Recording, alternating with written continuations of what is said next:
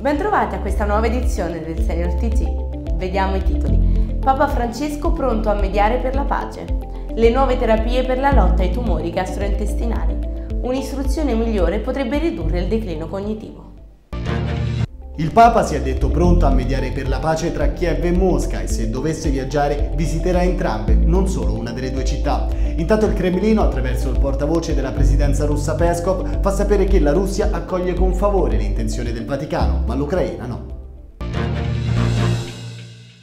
È stata approvata dall'Agenzia Italiana del Farmaco una nuova terapia per i tumori gastrointestinali. Sentiamo Sara Lonardi, direttore di oncologia all'Istituto Oncologico Veneto di Padova e Cosimo Paga, direttore medico di Bristol Myers Squibb Italia ed è un tumore molto frequente, circa 45.000 nuovi casi ogni anno in Italia, soprattutto nelle fasce d'età più avanzate.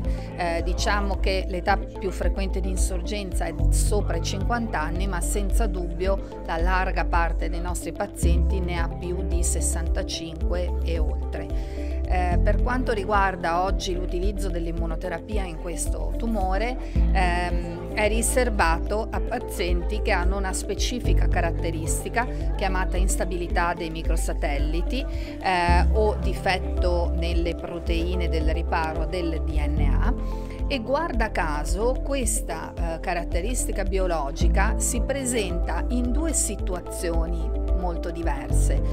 In un 30% dei casi è legata a una familiarità e quindi eh, sono soprattutto pazienti giovani, ma nella restante parte eh, non è legata a un tumore di tipo eredo familiare e questo invece ha un'incidenza molto elevata nei pazienti anziani eh, con un pochino più di frequenza nelle donne e eh, nei tumori che insorgono nella parte destra del colon.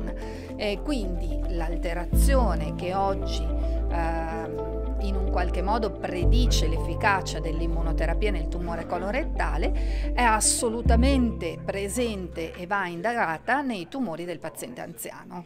Noi stiamo studiando l'immuno-oncologia in 15 forme tumorali diverse, di cui 8 sono già a disposizione dei medici per la terapia dei loro pazienti e quando parlo di 8 tumori vuol dire che le indicazioni sono molto di più, perché faccio un esempio, noi nel melanoma abbiamo eh, l'approvazione per nivolumab in monoterapia, abbiamo l'approvazione di nivolumab più ipilimumab, abbiamo l'indicazione nella patologia metastatica in quella adjuvante. Abbiamo sentito oggi il gastrointestinale, abbiamo l'approvazione per nivolumab e nel colon ma per nivolumab e chemioterapia nel gastrico.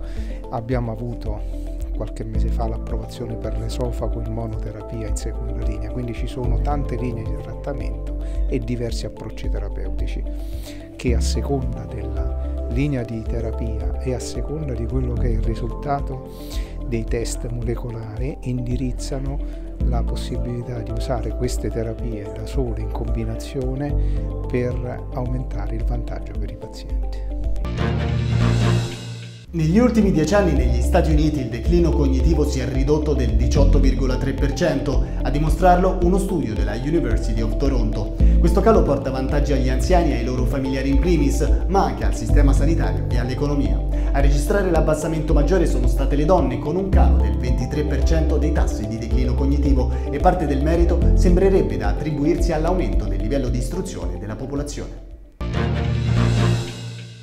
Per oggi è tutto. Prima di salutarvi vi ricordo Pronto Senior Salute. Se hai più di 65 anni e hai prenotato tramite il CUP una visita specialistica, un ricovero, un esame diagnostico, ma l'appuntamento non rispetta i tempi indicati dalla prescrizione del vostro medico, chiamando il numero 06 62 27 4404, Senior Italia Federanziani prenderà in carico il vostro caso gratuitamente. Vi ricordo inoltre che potete seguirci sulle nostre pagine Facebook, YouTube e Instagram e vi do appuntamento alla prossima edizione.